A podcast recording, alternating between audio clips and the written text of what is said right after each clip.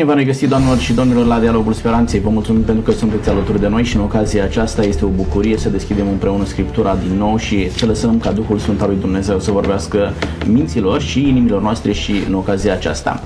Astăzi vom descoperi o nouă carte din Sfânta Scriptură pe nume Cântarea Cântărilor. Este o carte pe care o citim poate mai puțin sau ne aducem aminte de ea în perioada în care ne îndrăgostim, pentru că este o frumoasă poveste de, de dragoste pe care Solomon ne o prezintă aici. Vreau să vedem care este mesajul acestei cărți și care sunt învățăturile pe care le putem prelua din mesajul acesta pentru viața noastră de familie. Pentru a avea o imagine cât se poate de corectă, de completă despre cartea aceasta, am invitat alături de mine doi pastori. Este vorba despre domnul Gabriel Sorohan. Bine ați venit! Mulțumesc de invitație, bine vă găsesc! Domnul Gabriel Sorohan este pastor în Biserica Adventistă de ziua 7. Poate ne spuneți, domnul Gabriel, cât de mult știu, predați cartea aceasta în momentul în care aveți de a face cu pregătirea tinerilor în vederea căsătoriei cât de mult se predică din cartea aceasta în biserica dumneavoastră și felul în care putem din, înțelege din cartea aceasta cum anume ar trebui să ne conducem viața de familie. Vă mulțumesc că sunteți aici. Cum să nu, cu drag. Alături de noi este și domnul Cristian Popa. Bine să vedem, domnul Cristian. Bine, v-am găsit. Domnul Cristian Popa este pastor în Biserica Pentecostală. Aveți o comunitate mare de tineri. A, cu certitudine le-ați vorbit din cartea aceasta și aș vrea să ne împărtășiți din învățăturile pe care le-ați transmis lor. A, poate că va fi de folos și pentru cei care ne ascultă. M-aș bucura să știu și știu că sunt tineri care ne urmăresc în mod special pe Facebook și sunt interesați de mesajul unei astfel de cărți. Vă mulțumesc tare mult pentru că sunteți aici. Cu bucurie. Domnul Gabriel, haideți să vedem uh, cui aparține cartea aceasta și care este mesajul central al acestei cărți. Ce și-a propus autorul să transmită în momentul în care a scris cartea aceasta? Care este învățătura acestei cărți? Vă rog. Păi chiar din introducere se spune că îi aparține lui Solomon, dacă este să citim cântarea cântărilor făcute de Solomon. Și mai toți comentatorii, cel puțin protestanți, Eh, și cel puțin de la eh, reforma protestantă încoace, sunt de acord că este vorba despre împăratul Solomon, cel de altă dată, fiul, unul dintre fiii lui David, care i-a urmat la tron și se pare că a avut o relație frumoasă, nu știu, de curtenie, de prietenie, apoi de căsătorie cu această solamită și din ceea ce citim cumva direct și indirect din textul acestei cărți, e posibil să fie vorba despre una din fiicele sau fata faraonului, un alt uh, monarh contemporan dintr-o altă țară cu acest împărat Solomon. Am înțeles. Care credeți că a fost intenția lui Solomon când a scris cartea aceasta? Ce a vrut să, să ne lase ca moștenire? Nu știu dacă a fost poate ceva premeditat, însă fiind îmbătat de dragoste, el îmbătat de dragoste, această sulamită pur și simplu a fost ceva natural, normal, să scoată din inima lui, apoi să, să rostească cu cuvintele sale și în cele 8 capitole necontenit și unul și celălalt și adresează complimente care mai de care mai frumoase, mai că se iau la întrecere, cum să zică ea despre el și cum să zică el despre ea. Și ce frumos ar fi să fie astăzi la fel, în prietenie sau în căsătorie, să te întreci cu soțul, cu soția, de dimineață până în seara, doar să faci cumva chestiunea aceasta. Mulțumesc tare mult. Uh, domnul Cristi, reușește cartea aceasta să acopere și perioada de, de după căsătorie sau este doar perioada aceea de prietenie când uh, uh, dragostea îi prinde pe amândoi și își spun cuvinte fără, știu eu, uh, foarte, foarte la îndemână, pentru că simt lucrul acesta, pentru că vor să câștige pe, pe fata respectivă sau pe băiatul respectiv. Știm că după căsătorie, parcă focul acesta începe încet, încet să se mai stingă. În cartea aceasta găsim și perioada de după căsătorie sau este doar partea aceasta de început a prieteniei? Dacă vom citi cu atenție, vedem că dragostea lor este și consumată, este o carte, dacă vreți, o metaforă, chiar și numele ei, uh, Shir Hashirim, înseamnă um, cea mai excelentă dintre toate cântecele. Cel mai minunat cântec dintre toate, uh, care este o metaforă a uh, căsătoriei dintre un bărbat și o femeie, că în zilele noastre e foarte important să specificăm lucrul ăsta. Da, sigur. Um, cântarea cântărilor uh, sau cântarea lui Solomon este una din cărțile de înțelepciune ale scripturii ebraice, să nu uităm lucrul acesta. Uh, cuprinde uh, înțelepciunea pe care Solomon a acumulat-o, um, Solomon despre care Scriptura spune că a fost cel mai înțelept om care a, care a trăit, alături de Psalm, Iov, uh, Proverbe și Eclesiastul, este o, o, o carte a înțelepciunii. Um, oamenii de literatură, uh, chiar și cei care nu sunt neapărat creștini sau evrei, recunosc că asta este una din cele mai frumoase um, poezii de dragoste uh, scrise vreodată. Și descrie obiceiurile de curtare și ulterior de căsătorie de pe vremea uh, respectivă. A, aici trebuie să facem puțin, puțină diferență și să avem un puțin context. Um, dar în mare este portretizarea um, iubirii umane ideale. Solomon și Solamita, cei doi care uh, s-au îndrăgostit și spuneați mai devreme de faptul că uh, se predică mai puțin și uh, evident asta ar însemna că este una din cărțile cele mai puțin cunoscute. Totuși, paradoxal, uh, conține în cele opt capitole unele din pas- unul din pasajele cele mai cunoscute în um, dacă vreți, um, de scriptură cele mai faimoase pasaje, pentru că este recitat la majoritatea anunților evreiești, dacă nu la toate. Uh, în capitolul 8 cu 6 punem uh, ca o pecete pe inima ta, ca o pecete pe brațul tău, că-și dragostea este mai tare ca moartea. Uh, asta se recită la orice... Sub formă de jurământ Sub chiar. formă de jurământ la da. orice nuntă uh, evreiască. Da. Cu alte cuvinte, cartea aceasta este, dacă vreți, o, o, o personificare a dragostei, a, a frumuseții, cel mai frumos cântec dintre um, frumuseții dragostii și a relației între un bărbat și o femeie. Domnul, reușește cartea aceasta, domnul Gabriel, să descopere și tipul de personalitate a celor doi și când vă întreb lucrul acesta am în vedere un anumit aspect.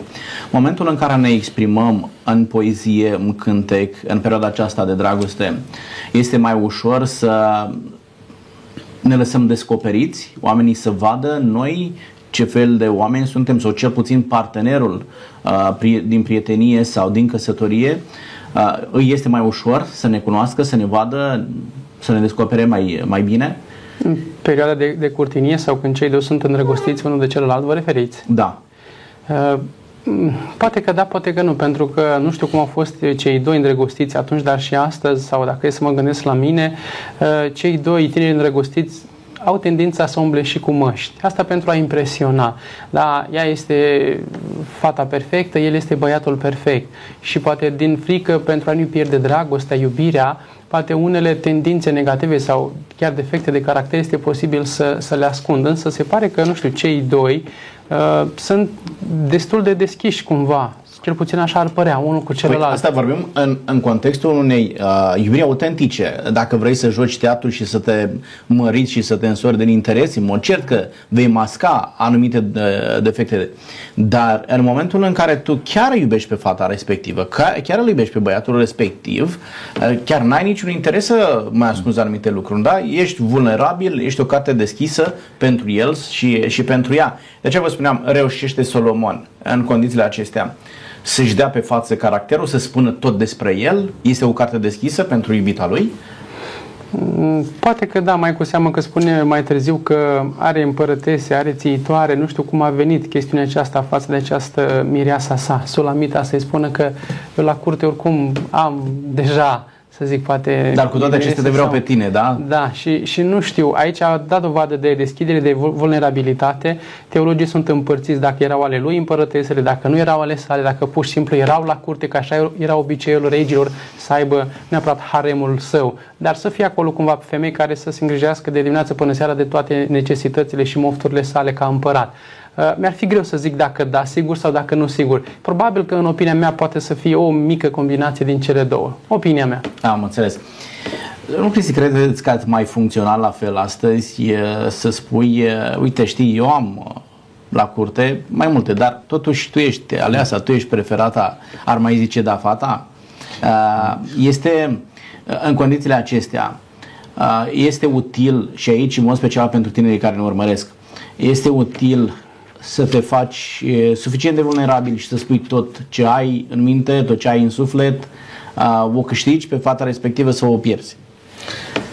Sunt multe întrebări într-una, am să încerc să răspund la ele. În primul rând, cred că trebuie să respectăm, din punct de vedere cultural, contextul în care a fost Corect. scris cântarea cântărilor. Solomon era un împărat, un rege care nu respectase exact ce a spus Dumnezeu. Dumnezeu a spus despre un rege al lui Israel că nu are voie să aibă mai multe uh, soții.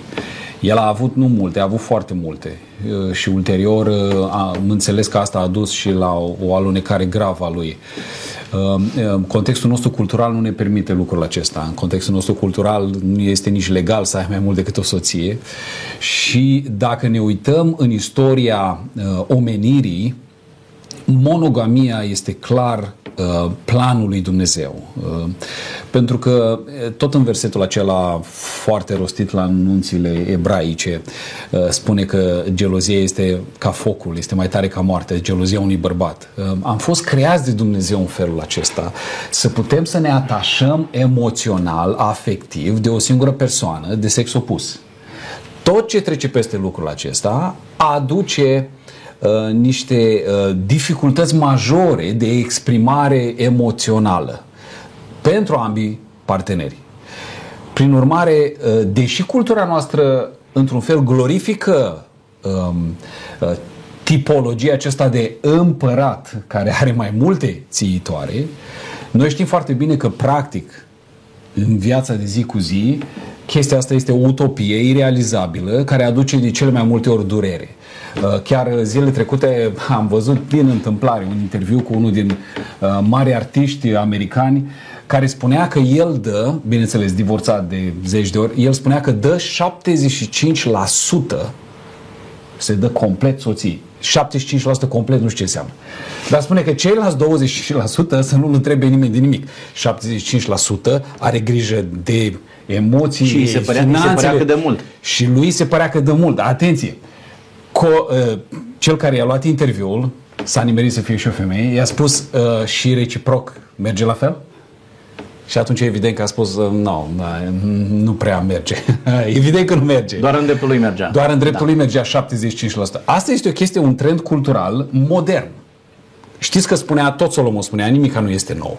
Toate lucrurile sunt ciclice, se repetă. Da? Dar realitatea este, și a, despre asta este cântarea cântărilor, dragostea dintre doi, un bărbat și o femeie. Cum ați spus mai devreme, sunt vulnerabili unul față de celălalt, se îndrăgostesc și rămân pentru totdeauna. Asta este relația despre care aflăm ulterior. Este binecuvântată de Dumnezeu și relația care completează cu adevărat un om. De ce vă întreb lucrul acesta? Sunt multe situații în care cei doi se căsătoresc și după 2, 3, 4, 10 ani de zile de la căsătorie mai afli ceva despre partenerul tău de viață. Mm. Și este posibil chiar imediat după căsătorie să afli lucruri care îți fac rău. Mm. Și e, multe căsătorii chiar se destramă din cauza lucrurilor pe care le-ai aflat după. De aceea vreau să vedem cât de necesar este ca în perioada de prietenie să spui totul despre tine.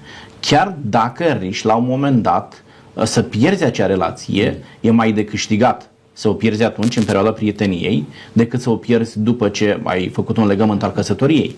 Da? Da, Vă în rog. relațiile, um, în consilierea premaritală, uh, tinerii trebuie sfătuiți să uh, come clean, să vină și să spună tot.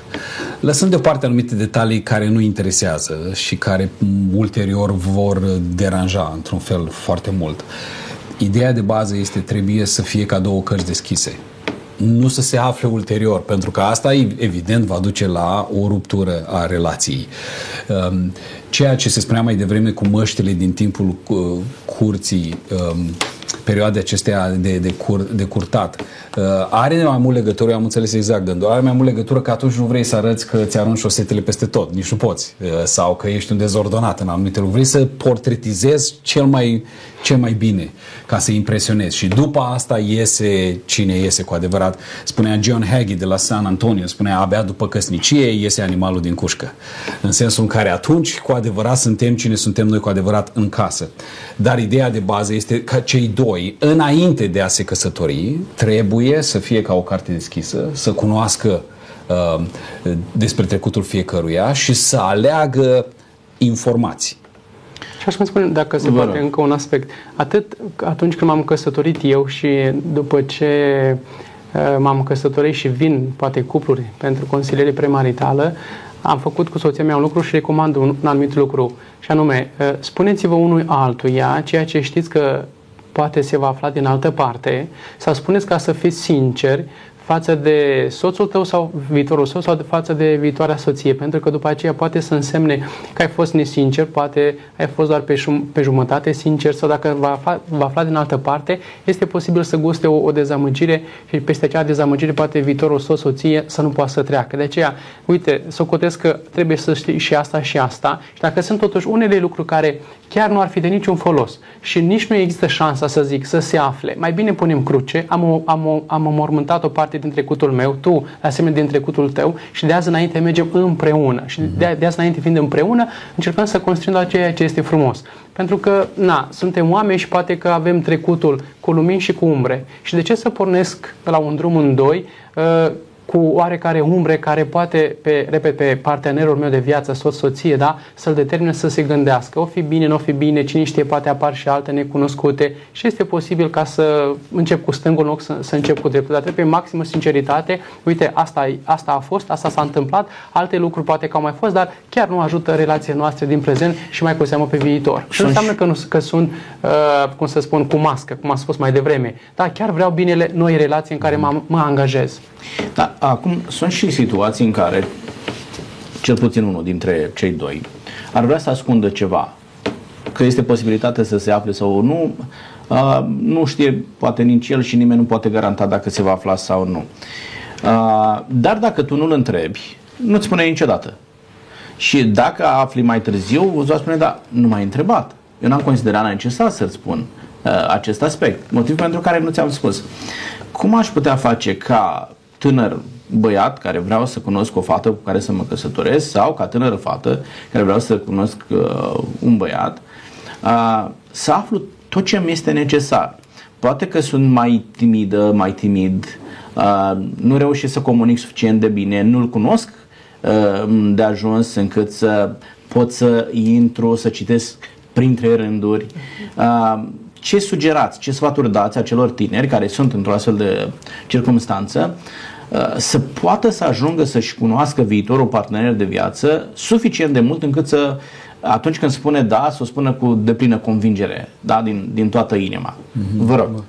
Sunt lucruri pe care oricum le, le vor afla uh, și lucruri nu chiar plăcute pentru că toți suntem oameni. Ideea, de, ideea cea mai importantă este sunt lucruri care pot afecta relația noastră. Aici este discuția. Um, așa că cei doi trebuie sfătuiți să folosească legea dragostei. Adică nu fac rău celuilalt, mă pun în pielea lui. Dacă ar afla despre o anumită chestiune din trecutul meu oarecum uh, oarecum va reacționa. Nu mai bine îi spun acum și mă asigur. Eu cred și am văzut din experiență că oamenii care se iubesc cu adevărat ajung să fie vulnerabili cu adevărat și își mărturisesc păcatele, împlinim Biblia în felul ăsta și partenerul îl acceptă și îl iubește uh, pentru că apreciază duhul acesta al, al pocăinței. Când se intră într-o relație de căsnicie cu multe ascunzișuri, uh, lucrul ăsta va aduce multe probleme ulterior. De aceea cei doi trebuie să fie siguri că se iubesc și să fie siguri că au fost vulnerabili unul față de celălalt și să împlinească legea dragostei. Ceea ție nu-ți place, altul nu-i face. Un măced. Vă rog, domnule. Dacă ar fi să fim concreți, pentru că vorbim teoretic, este bine, dar să fim chiar concreți. Uh, să mă angajez într-o relație și poate fără să spun că am mai avut o altă în trecut și dacă de pildă am și un copil. Da? Și, și nu spun nimic. Și după ce se întâmplă, op, sunt sunat păi... de, de copilul de dinainte. Dar cine este acest tânăr? Și vă dați seama ce șoc ar putea să fie pentru partenerul meu. De aceea, dacă celălalt poate să, să nu neapărat să îndure, dar să mă accepte sau să accepte ideea că poate am mai avut o relație, cu toate că Biblia, uh, cum să spun, ca să îmi iau o măsură de siguranță proprie, Biblia și asta este și convingerea mea, relația de dragoste, da, care trebuie să, se, să fie sau să se consume în cadrul relației de dragoste prin căsătorie și partea aceasta sexuală să fie în cadrul familiei și nu înainte de familie și nu în afara familiei, da? De aceea dacă m-aș angaja într-o relație acum de căsătorie, dar în trecut poate au fost niște umbre și mai cu seamă că ar fi și această componentă un copil să fie și să nu zic de actualului partener soț-soție, cred că ar fi un mare și păcat, în primul rând, dar ar fi și un, un, un mare act de nesinceritate față de soțul sau față de soția mea. Da, și lucrurile acestea trebuie comunicate, că oricum se vor afla și nu mă refer doar la lucrul acesta, sunt și anumite probleme de sănătate Sigur. pe care trebuie să le comunici partenerul tău de viață, pentru că ulterior uh, se vor descoperi și sunt și astfel de cazuri în care ea sau el gândește dacă mă iubește trebuie să mă ia și așa, ce rost are să-i spun. Mm. Șantaj da. emoțional. Doar că, doar că uh, cei doi ar trebui să înțeleagă un lucru. Uh, ai cea mai mare disponibilitate să ierți, să accepti și să treci mai departe în perioada aceasta a prieteniei când ești îndrăgostit până peste cap și chiar îl vrei din toată inima. Mai târziu, după ce ți-a făcut și canii câțiva ani din viață și afli un astfel de lucru, uh, disponibilitatea nu mai este aceeași. Absolut, da. mai ales în societatea în care trăim noi, vis-a-vis de exemplul ăsta extrem pe care l-ați dat, uh, exemplul ăsta are și o componentă financiară. Sigur. Trebuie să fie responsabil financiar sigur, pentru copil sigur, sau pentru da. copii. Ehm, de asta e foarte important pentru noi slujitorii să-i sfătuim pe tineri și din punct de vedere financiar să, să, să, să fie sinceri. Pentru că dacă ai uh, o semnătură în bancă, dacă ai niște datorii, uh, partenerul trebuie să știe la ce se înhamă. Asta nu se află ulterior surprize, surprize. Se află ulterior că uh, uh, partenerul este vândut uh, băncilor. Deci lucrul ăsta, lucrurile astea trebuie spuse din prima, pe față, să se știe exact. Nu de mult îmi spunea cineva a, care a trecut printr-o astfel de nefericită situație că am cerut, uh, înainte să facem pasul căsătoriei, am cerut un certificat fiscal și un cazier. să văd ce este cu el. Da? Nu văd nimic rău da, asta. Da, da. Și am descoperit chiar că sunt anumite lucruri în da? spate. Dar am acceptat situația, dar am vrut să știu de unde plec. Absolut. Pentru că aveam anumite date și informații că s-ar putea să fie complicat acolo. Și am vrut să să știi da. despre ce este vorba. Da. A fost informat și a știut în ce se, da, se bagă. În, în ce se bagă și este numai normal să, să faci lucrul acesta. De normal, mergem mai departe. A, această iubită a lui Solomon zice că era mai negricioasă. Da? A, și la un moment dat ea justifică de ce are această culoare a pielii. A, de ce la un moment dat a ajuns ea să fie mai negricioasă poate decât celelalte fete? 1. 2. Ar fi un impediment culoarea pielii să fie acceptată de către iubitul tău sau știu eu, să lui la un moment dat să fie rușine cu tine, adică el să te iubească așa cum ești tu, dar pentru că ești diferită de celelalte fete, să fie rușine. Dacă ești într-o societate de albi, dar dacă ești într-o societate de negri, dacă ești mai deschis la culoarea pielii, iarăși e o rușine și nu, nu se vede cu tine. Este un motiv să-l ții la distanță sau să ai o relație ascunsă cu o iubire sinceră, pentru că nu-ți poți asuma diferențele acestea în societatea în care trăiești? Se spune că frumusețea este în ochii privitorului. Da. Ce este frumos pentru mine poate nu este frumos pentru tine. Corect. Da? Așa că probabil că Solomon n-a avut o problemă cu acest aspect. Dacă ea era de culoare mai închisă, că era de, nu știu, pur și simplu de, de așa era pielea ei și fiind din Egipt, probabil că nu era ca noi albi de astăzi, cu siguranță că tenul era de la natură, să spun așa, ceva mai închis, dar cu atât mai mult se închisese pentru că stătea în vie, da, lucra pământul sau păzea acele vii, cum spune ea și poate că se întreba acum solo mă, mă va plăcea pe mai departe faptul că sunt un pic mai neagră decât sunt eu din fire, dar se pare că Solomon da spune mai departe aceleași cuvinte de iubire, de tandrețe, aceleași complimente din cap și până în picioare. Se uită la capul ei, se uită la corpul ei, se uită la picioarele sale, se uită la gleznele, gleznele sale, deci o iubește din cap și până în picioare așa cum este ea. Ceea ce este frumos, dar cu siguranță că a trecut și dincolo de, ce, de ceea ce se vede nu știu, poate felul de a fi, temperamentul, acea cum să spun eu, căutarea lui în permanentă, nu era lângă dânsa, repede se impacienta unde este, ce face și probabil că Solomon se simțea și bine, nu neapărat ca bărbat, dar faptul că este căutată de, de, de consoarta lui, că uh, spune că iubitul meu uh, simte de mine, eu simt de asemenea de dânsul, înseamnă că era și partea fizică implicată, această frumusețe fizică, dar și partea interioară, acea frumusețe a sufletului.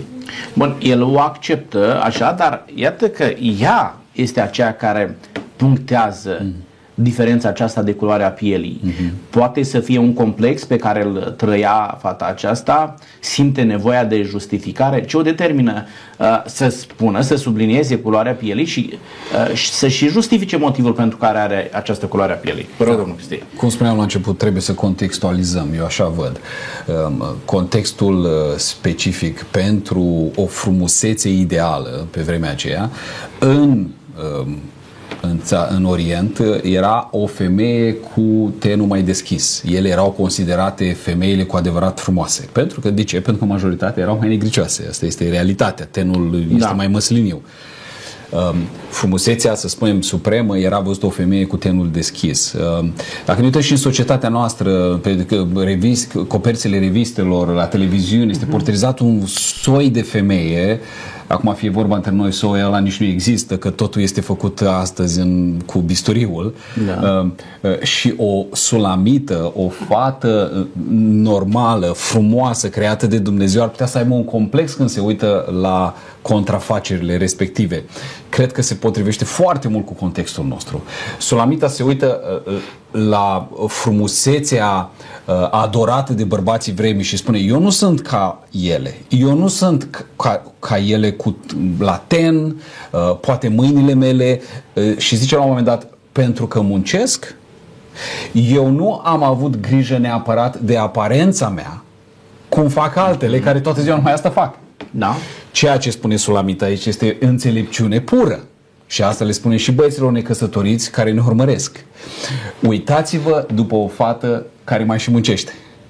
Pentru că aveți nevoie de o astfel de fată să vă devină soție. Nu una care toată ziua stă în oglindă și toată ziua încearcă să, să, să, să fie extrem de frumoasă, de plăcută, de agreabilă și de dorită de toți bărbații. Că nu o astfel de nevastă vă trebuie. O nevastă, o, fe, o fată care devine o nevastă de nădejde, este o fată ca Sulamita, care nu neapărat că urmărește să ajungă la un model, ci își face treaba acolo unde este. Zice că a fost pusă, s-au mâniat pe mine și m-au pus să fac și eu n-am comentat, m-am dus și am făcut treaba. De ce? Pentru că familia mi-a spus să fac o anumită treabă. Știți ce îmi spune asta? Mie îmi spune asta caracter. Exact. Asta îmi spune o femeie care va spăla, un bărbat care va îngriji copiii, care va fi o femeie de casă. Asta este înțelepciune. De asta cartea asta este o, o carte de înțelepciune. Să știți că aceeași problemă există și în societatea de astăzi. E, chiar nu de mult a fost un scandal în presă despre influență pe care anumite rețele de socializare au asupra imaginii adolescenților. Mm. Pentru că tu în realitate nu arăți ca imaginile postate acolo Bineînțeles, mare parte din acele imagini sunt uh, photoshopate uh-huh. și așa mai departe. Uh, care ar trebui să fie criteriile după care alegi un băiat sau după care alegi o fată? Uh, trebuie să corespundă imaginilor pe care le găsim pe rețele de socializare uh, făcute din bisturiu și, uh, sau dintr-un uh, program de aranjare a imaginei uh, sau ce anume ar trebui să urmărim în momentul în care vrem pe cineva de cursă lungă, da? Adică nu am și eu Să astăzi o prietenă și după aceea... Da. Nu. Adică iei pe cineva pentru totdeauna. Te gândești că vrei să rămână pe, lângă tine și să-l vezi la fel și să-l iubești la fel, să o iubești la fel și peste 60 de ani de stat lângă tine. Da? Despre asta este vorba. Care ar fi acele criterii, domnul Gabriel? Probabil că tânărul sau tânăra va căuta dacă în propria familie a avut un exemplu pozitiv frumos, va căuta, dacă este fată, un bărbat ca tatăl ei. Mm-hmm. Și invers, da? Și cred că acele, acestea sunt caracteristicile cele mai frumoase și bune. Ca o tânără să încerce să caute pe un potențial sos cum a fost uh, tatăl ei și repet și invers. Dar așa, pentru a fi concret, trebuie să fie acea persoană o persoană matură, responsabilă, nu eu te întrețin pe tine sau tu pe mine, dar amândoi trebuie să întreținem acum o familie, suntem în cuibul nostru, dar dacă vin și puii, dar cu atât mai mult trebuie să încercăm ca ambii să fim responsabili și să avem grijă de puii noștri, să avem, nu știu, preferințe comune, idealuri comune. Sunt și lucruri care ne diferențiază și este bine să fim diferiți. Nu, dacă mi-mi place o anumită mâncare, trebuie să-ți placă și ție. Nu, mănânc o mâncare, tu mănânci alta. Dar în, în, în materie de, de valori și de aluri, idealuri mai cu seamă creștine, atunci trebuie să, să fim pe, pe aceeași lungime de undă. Bun, atunci introducem o altă uh, temă în discuția noastră. Dacă este cineva dintr-o altă cultură, dacă este cineva dintr-o altă religie, uh, ar putea să formeze un cuplu sau nu? Da din altă cultură, sigur, și din altă religie, atât timp cât este o femeie și un bărbat, tot repetăm treaba asta, poate ne aud toți. Da. Uh, din altă religie nu este uh, bine și chiar uh, Apostolul Pavel vorbește clar că nu vă înjugați, nu vă înjugați la un jug nepotrivit pentru că veți avea multe, multe probleme și din alte culturi. Uh, ca unul care am trăit în, în altă cultură, am văzut căsătorii reușite, dar uh, împlinirea este întotdeauna cu cineva care știe să-ți facă ciorba cum îți place ție. Care, care este cumva din cultura ta. Din nou, este nimic greșit să te căsătorești cu cineva din altă cultură. Nu cred asta. Dacă împărtășiți aceeași credință, A, este deci okay. cultură, da, credință nu. De... Credință, credință de, deja intrăm în contrasens cu ceea ce învață Scriptura. Cultură nu. Nu este o problemă majoră, deși ferm convins sunt uh, din trecut, din experiență, că uh, cea mai potrivit este din cultura ta. Adică sunt, îți asumi mai multe riscuri în momentul în care Absolut. sunt mai multe diferențe, da? O să punctez din nou câteva aspecte uh, concrete. De pildă, dacă am fi de, de religii diferite, poate chiar din țara aceasta și poate chiar, cum să spun, uh, uh, ambii protestanți, dar din biserici, din, din confesiuni diferite. Da, uh, de pildă, dacă Ehm, vine copilul pe lume, da? și la protestanți practica este că copilul trebuie să se boteze ceva mai târziu, să înțeleagă un pic cam care este rostul botezului, pe când într-o credință creștină tradițională, de mic și pot să apară destul de multe neînțelegeri și mai cu seamă că sunt și părinți în spate. Mm-hmm. Pentru că nu e vorba doar de soț și de soție. Bunicii au poate mândria lor să meargă, nu știu ce, la botezul celui mic sau așa mai departe. Sau dacă nu este în creștina de mic, este un mare necaz și un mare pericol. Apoi, eu merg într-o zi la biserică, tu mergi în altă zi la biserică. Pe copil vrei să le vinerea cu tine sau sâmbătă sau duminica. Deci apar alte neînțelegeri, da? Dacă eu sunt creștin, tu ești musulman, da? Cum, cum trebuie să mă port fizic, îmbrăcat, îmbrăcată, da? Putem ieși în oraș sau nu, tu trebuie să mergi în urma mea sau la dreapta mea, uh, tu vii dincolo din alte țări asiatice sau orientale și este bine să punem cap la cap aceste lucruri pentru că, în primul rând, la nivelul cel mai practic cu putință, ne scutim din start de niște neplăceri. Da, Biblia totuși poate să spună dacă este bine sau dacă nu este bine, dar măcar să fim oameni practici ca să ne scutim pe noi înșine de niște neplăceri și apoi multe și multe, poate chiar certuri și așa mai departe. Oricum noi suntem uh, diferiți între noi, chiar dacă facem parte din aceeași cultură, din aceeași religie, fiind un element în plus în diferențele noastre, fie de cultură, fie de religie, sunt mai multe riscuri pe care ne le asumăm da. și sunt mai puține șanse ca să existe armonie în familia respectivă. Da? Despre asta este vorba și chiar la un moment dat apar diferențe peste care nu poți trece. Da? Și ajungi să uh, fii în postura de a alege fie între partenerul tău de viață, fie Dumnezeul pe care îl slujești. Da, vis-a-vis de, dați-mi voie să intervin puțin, e un gând important, cred. Chiar dacă suntem din aceeași cultură și avem aceeași credință, totuși trebuie să vedem puțin ce ne unește. Eu zic că fiecare ar trebui să fie cu, cu tribul lui, cu, cu, cu grupul lui, în sensul în care mare grijă la, la diferențele voastre. De exemplu, ar trebui cumva cei doi să aibă aceeași pregătire academică, pentru că mai devreme sau mai târziu poate să apară și aici probleme. Sigur. Uh, amândoi ar trebui să fie din aceeași categorie socială, în sensul în care dacă unul este foarte bogat și celălalt extrem de sărac, iar vor veni probleme. Deci lucrurile astea trebuie urmărite. Uh, nu că nu există posibilitate sau că nu ar fi interzis ca cei doi să căsătorească. Sunt și cazuri excepție. Dar oamenii aceștia vor avea probleme majore în căsătorie. Noi știm astea ca pastori, asta facem, consiliem astfel de familii și știm, tutur, tot, toți tinerii trebuie să înțeleagă, iați pe cineva care este ca tine, în sensul în care uh, po- poate aceeași pregătire, uh, puțin mai sus, puțin mai jos, nu e o problemă. Să nu fie diferențele astea majore. între cei doi. Că astea câteodată mm. devin insurmontabile odată Corect. cu trecerea anului, anilor. Că să fie cât mai multe elemente în comun. Exact. Da? Cu cât sunt mai multe, cu atât sunt mai multe șanse ca acea căsnicie să, să mhm. funcționeze. Absolut. Pentru că noi oricum ne mai schimbăm pe parcurs. Oricum da. s-ar putea să ne schimbăm și profesia s-ar putea da. să uneori chiar să schimbi religia, s-ar putea da. să... Sunt foarte multe uh, diferențe care pot apărea pe parcursul căsătoriei. Dacă tu ai plecat cu un bagaj de diferențe de la început, mm-hmm. îți este mult mai greu să le gestionezi pe viitor. Corect. Absolut. Da. Uh, uh, haideți să mergem mai departe. Uh, vorbeam despre justificarea pe care o aduce această tânără pentru culoarea pielii. Și ea zice, am culoarea asta pentru că am fost și am muncit, am stat în vie, m-a ars soarele, uh, picioarele îmi sunt bătăturite, palmele uh, au bătături și așa mai departe. Uh, nu vă uitați la mine că am culoarea asta, dar e o justificare uh, și în uh, convingerea ei e o justificare chiar lăudabilă. Da, era convinsă că a făcut ceva foarte bun. Pentru societatea de astăzi, uh, chiar mai contează ca o tânără sau un tânăr să fie angajat în, timpul mun- în, în câmpul muncii uh, înainte de căsătorie sau ne căsătorim, încă mai are grijă mama și tata de noi și după aceea vom vedea noi ce, ce facem. Poate câștigăm la lăzâmplic. Cum e, domnul Gabi? Ce este imaturitate din start, una foarte, foarte mare. Stau și constat, uitându-mă, mergând și eu pe, pe stradă pe aici, pe acolo, văd uneori cupluri de adolescenți, apoi cupluri de, de tineri și chiar cupluri de adulți dar uh, tot timpul și vestimentația și cum sunt pe stradă și cum se prezintă, mai cu telefon în mână, stau și mă întreb de unde, dacă mai au și un viciu, dacă mai au și niște haine de firmă și ar simți că parcă nu sunt ei pe, pe banii lor, de cum reușesc și de unde au să stea numai cu telefon de ultima generație, de unde au bani de haine de ultimă, de la nu știu ce casă de modă și văd că stau mai departe probabil pe seama părinților lor.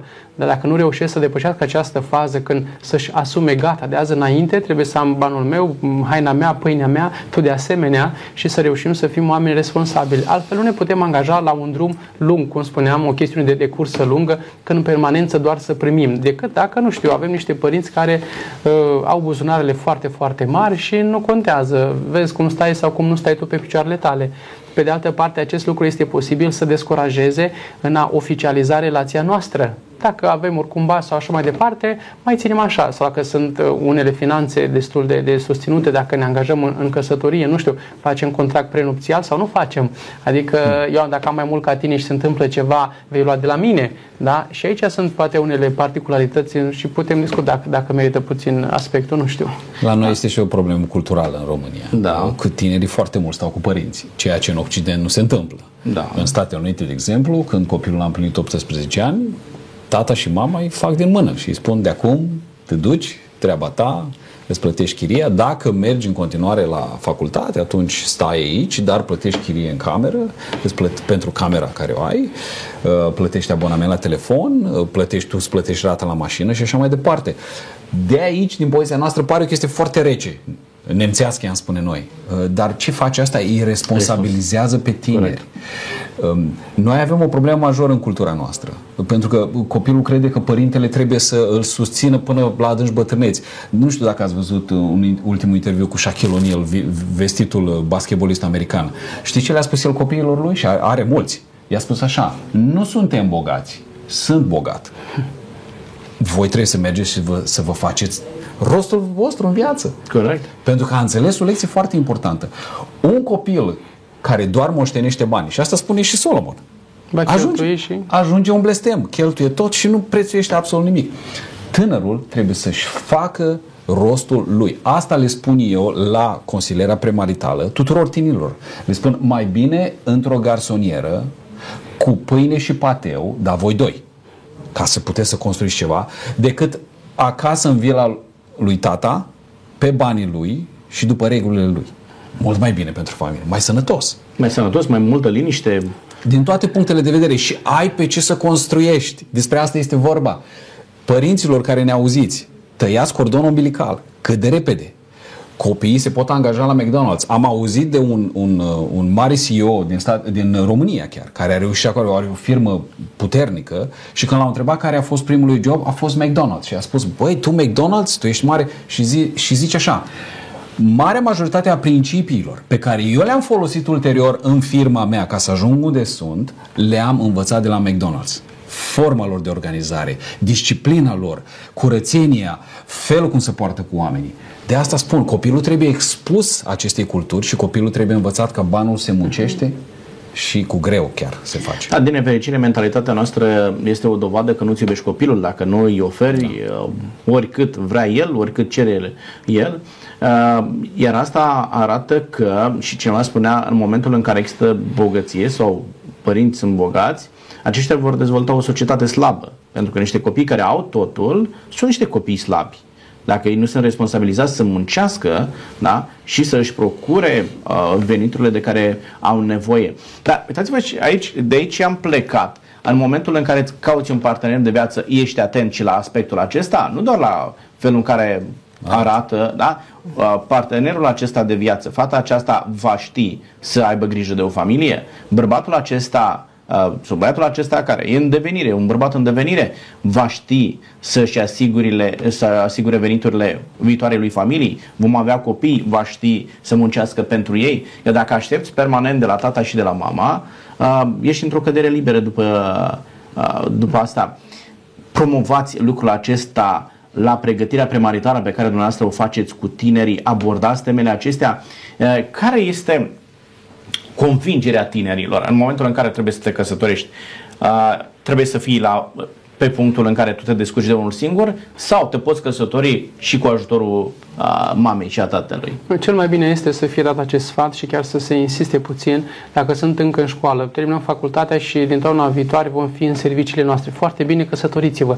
Dar uh, abia terminăm liceul, noi suntem de vârsta căsătoriei, da, legal suntem uh, îndreptățiți să ne căsătorim, dar, uh, cum să zic eu, terminăm liceul, abia intrăm în primul an de facultate, vedem ce va fi, cum nu va fi și este un pic riscant pentru că dacă vin mai mulți bani, mai cu seamă din partea uh, părinților lui, să spunem, dacă părinții poate nu au aceeași, aceleași posibilități. Iarăși sunt niște riscuri pentru că se pot naște niște discuții, da? Uh, acum părinții mei o întrețin și pe, și pe soția uh, copilului meu și apoi pot să, pot să imite niște pretenții, da? Dacă am dat bani mai mulți, atunci nu pot să mai pun și eu poate unele puncte de vedere în familia noastră, cu toate chestia noastră, că au venit, au venit părinții socri, care i-au sponsorizat mai mult, da? În, în materie de școală, materie de copil, să îmbrăcăm sau nu, sau concedii, sau așa mai departe. Deci este cel mai bine ca cei doi, dacă nu sunt deja în pâine, să zic în servicii, măcar perspectiva să fie foarte, foarte aproape ca să stea singur pe picioarele lor, pentru că mai departe oricum vor primi bani și de la soț și de la soție, dar din partea părinților, ale celor doi soți.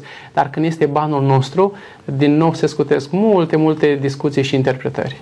Dar dacă el vine într-o familie de săraci, îl mai ei? Sau dacă ea vine într-o familie de oameni săraci, o mai ei?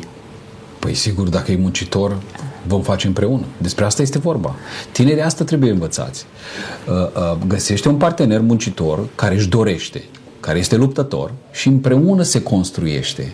Averea nu se face, nu se moștenește la părinți, că noi suntem români, nu prea avem ce să moștenim la părinții noștri averi. Da? Mare majoritatea părinții noștri ori vin de la țară și au făcut și ei un apartament, au făcut și ei ce au putut. Ei nu au ce averi să ne dea. Da? Noi împreună ne facem. Noi împreună ne facem. Mai important este caracterul tânărului. Deci nu te uiți dacă este bogat sau este sărac, ci te uiți mai degrabă la caracterul lui. Da? Dacă da. este o, un om leneș, mai puțin contează că vine dintr-o familie bogată sau o familie săracă, ci contează ce caracter are băiatul respectiv, Absolut. ce caracter are Sau fata, respectivă. dacă fata da. se uită și vrea să fie un exemplu în frumusețe și toată ziua după asta se uită, nu știu dacă este chiar material de, de nevastă. Eu, un tânăr din ziua de azi vrea o soție ca Sulamita, care oricând este gata să fie mai neîngrijită, mai negricioasă. Dar are puterea să o ia de la zero.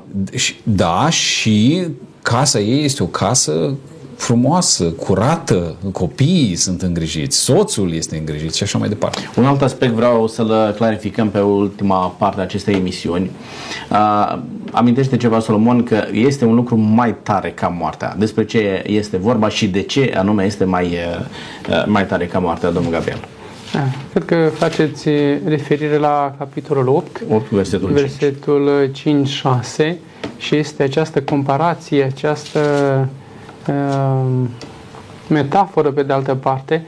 Și așa cum citeam un comentariu în care se spunea cum locuința morților este de, neînd- de neînduplecat ca să se despartă de morții ei, așa și dragostea mea pentru partenerul meu, da, nu cede și nu renunț la dragoste pe care eu am față de, de partenerul meu. Da, Solamita față de Solomon și Solomon, da, nu, nu, nu dorește și nu are de ce să renunțe la dragostea sa uh, față, de, față de aceasta. Dar pentru asta, cum să spun, necesită efort și necesită uh, un act de, de voință, pentru că aici este totul idilic, încă nu este vreo problemă care să le încerce dragostea. Însă după căsătorie, până la căsătorie este acea idilă, care totul este frumos și totul nu vezi nimic mai puțin rău la el și la ea, însă după căsătorie, neapărat că încep să cad măștile, am tot vorbit cumva în partea de început, dar după căsătorie ă, chiar începem să vedem un pic mai bine, am trecut de săptămâna oarbă, am trecut de alte săptămâni, mai nu știu cum să le numesc sau cum sunt ele numite în popor, când vedem un pic, să vedem, e iubirea asta, da, simțeam un stomac flutura și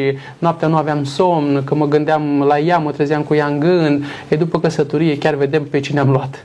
Da? Și când suntem încercați poate de o mică problemă de sănătate, când sunt, nu știu, probleme de ordin financiar, când sunt probleme în societate, e, abia atunci să vedem această dragoste la început idilică persistă, mai este tot la fel de înflăcărată, acea flacăra Domnului? Uh, vreau să abordăm uh, din ultima parte, versetului 6, gelozia este neînduplecată ca locuința a morților. Jarul ei este de foc. Care este rolul geloziei în căsătorie, în familie? Ajută, nu ajută, e bine să trăiești sentimentul acesta, nu este bine, ne, ne face rău. Da, este, este o, o gelozie sfântă în Scriptură, gelozia lui Dumnezeu pentru poporul lui. Da. Dumnezeu ca un soț are dreptul să fie gelos Corect. atunci când poporul lui uh, merge în altă parte, se închină la idoli prin aceeași asemănare pe care o face și Sfântul Pavel, bărbatul are dreptul să fie gelos, dar este vorba de o gelozie sfântă, o gelozie uh, normală, pentru că soția este a lui. Uh, sunt uh, altfel de gelozii bolnăvicioase, fără nicio acoperire. Care sunt acestea? Uh, în cadrul căsătoriei e posibil ca el sau ea să fie extrem de suspicioși fără niciun motiv. Și aia este o gelozie bolnăvicioasă. Adică nu are niciun motiv să, să, să nu aibă uh, încredere în partener. Și aia este o, o chestiune care trebuie tratată prin rugăciune, prin consiliere și sunt lucruri care pot duce la, la rupturile ale, ale relației. Despre ce se vorbește aici? Este vorba de gelozia potrivită, sfântă a bărbatului sau a soției față de partener. Aia este ca o, un, un, un gard de protecție ce nu face bărbatul? Că o dorește doar pentru el. Doar pentru el. Da. Și asta de asta spun că este cusut în ADN-ul nostru, nu este o chestie inventată de o societate. De când este omul, uh, se vede că am fost creați monogami. Putem să ne îndrăgostim de o singură femeie sau o femeie de un singur bărbat, un singur bărbat. și să rămână acea, acea dragoste. Pentru că știm, îndrăgostirea este sentimentul la început, dragostea este ulterior, când decizi deja să fii îndrăgostit. Dragostea aia provine din Dumnezeu și nu moare niciodată. Îndrăgosteala se duce. După săptămâna, luna oarbă, cum vreți să-i spuneți. Dar dragostea care provine din Dumnezeu este dragostea sacrificială, dragostea care este de fapt o decizie să o iubesc sau să mă iubească, în ciuda defectelor pe care le am. Toți suntem oameni. Și o dragoste care pleacă din creier, din minte, este da? dragoste nu, decizională. Nu doar acel sentiment, da? Nu e o, doar o emoție, este un principiu. Da. Un principiu, da? Atenție mare că în societatea noastră se glorifică îndrăgosteala, da. fluturași în stomac. Ăia nu țin mult.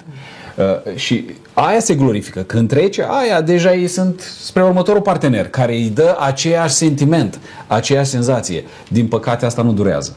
Deci dragostea trebuie să treacă și prin filtrul rațiunii, da? Absolut. Adică găsești motive pentru care să o iubești, găsești motive pentru care să rămâi da, în relația aceasta de dragoste, chiar dacă apar și o sumedenie de motive pentru care îi spunem mă opresc aici. Mm-hmm. Da? Dar ai motive mai puternice prin care să spui am puterea să trec peste toate dificultățile cu care m-am întâlnit în căsătorie și nu există o căsătorie care să nu întâmpine dificultăți și voi merge mai, mai departe. Aș vrea într-o propoziție scurtă, suntem pe final de emisiune. Care este secretul unei familii împlinite, reușite și cum poți să rămâi într-o familie chiar și atunci când apar uh, probleme. Terminați-vă ideea, domnul Cristian, și apoi domnul uh, Gabriel. Secretul unei căsătorii care rămân este Dumnezeu. Este dragostea pe care cei doi o au pentru Dumnezeu. De aici provine și aici îți găsește și sorgintea și dragostea și loialitatea pe care au cei doi unul față de altul. Scriptura spune Dumnezeu este credincios, nu în sensul în care Dumnezeu crede, Dumnezeu da. nu trebuie să creadă, ci în sensul în care Dumnezeu este loial unui legământ. Unui legământ. Așa, dacă noi îl iubim pe Dumnezeu, noi ne vom iubi unul pe altul și vom înțelege că asta este singura soluție a lui Dumnezeu pentru noi în familie. Mulțumesc tare mult. Vă rog, domnul Gabriel. Pe lângă faptul că se spunea lângă Dumnezeu sau împreună cu Dumnezeu, se mai spune în Biblie că funia împletită în trei nu se rupe ușor, El, ea și Dumnezeu, da? Cred că trebuie și cei doi ca în fiecare zi să caute să-și renuiască legământul prin apreciere, prin complimente, prin maturitate, prin seriozitate, să caute în fiecare zi să se reîndrăgostească de celălalt, pentru că dragostea, așa cum stomacul este sătul de la masă la masă, așa și inima și sufletul celuilalt este sătul de la un compliment la celălalt. Da? Acum, sunt și lucruri care ne mai supără, ne mai deranjează celălalt, dar dacă ne hrănim sufletul în permanență, e posibil, sunt multe șanse chiar mari să fie o familie reușită, frumoasă, pentru finalul de drum care ne, ne-l dorim, cum spunem, la, la altar. Până moartea ne va despărți. Mulțumesc tare mult, domnilor, pentru sfaturile extrem de prețioase pe care le-ați oferit în emisiunea aceasta și sper să se dovedească a fi utile pentru multe familii care Sperăm. ne-au auzit acum. Vă mulțumesc mult. Doamnelor și domnilor, există o certitudine. În momentul în care te asiguri că partenerul tău de viață îl iubește pe Dumnezeu, vei avea certitudine că te va iubi și pe tine. În momentul în care ai certitudinea că partenerul tău de viață este loial lui Dumnezeu, vei avea certitudinea că ți este loial și ție. De aceea, duceți-vă partenerul înaintea lui Dumnezeu și faceți tot ce vă stă în putință să mergeți în călătoria aceasta spre Împărăția lui Dumnezeu. Vă doresc să aveți familii fericite, să vă bucurați de prezența Mântuitorului Iisus Hristos în casele dumneavoastră. Până data viitoare, Dumnezeu cu noi. Numai bine!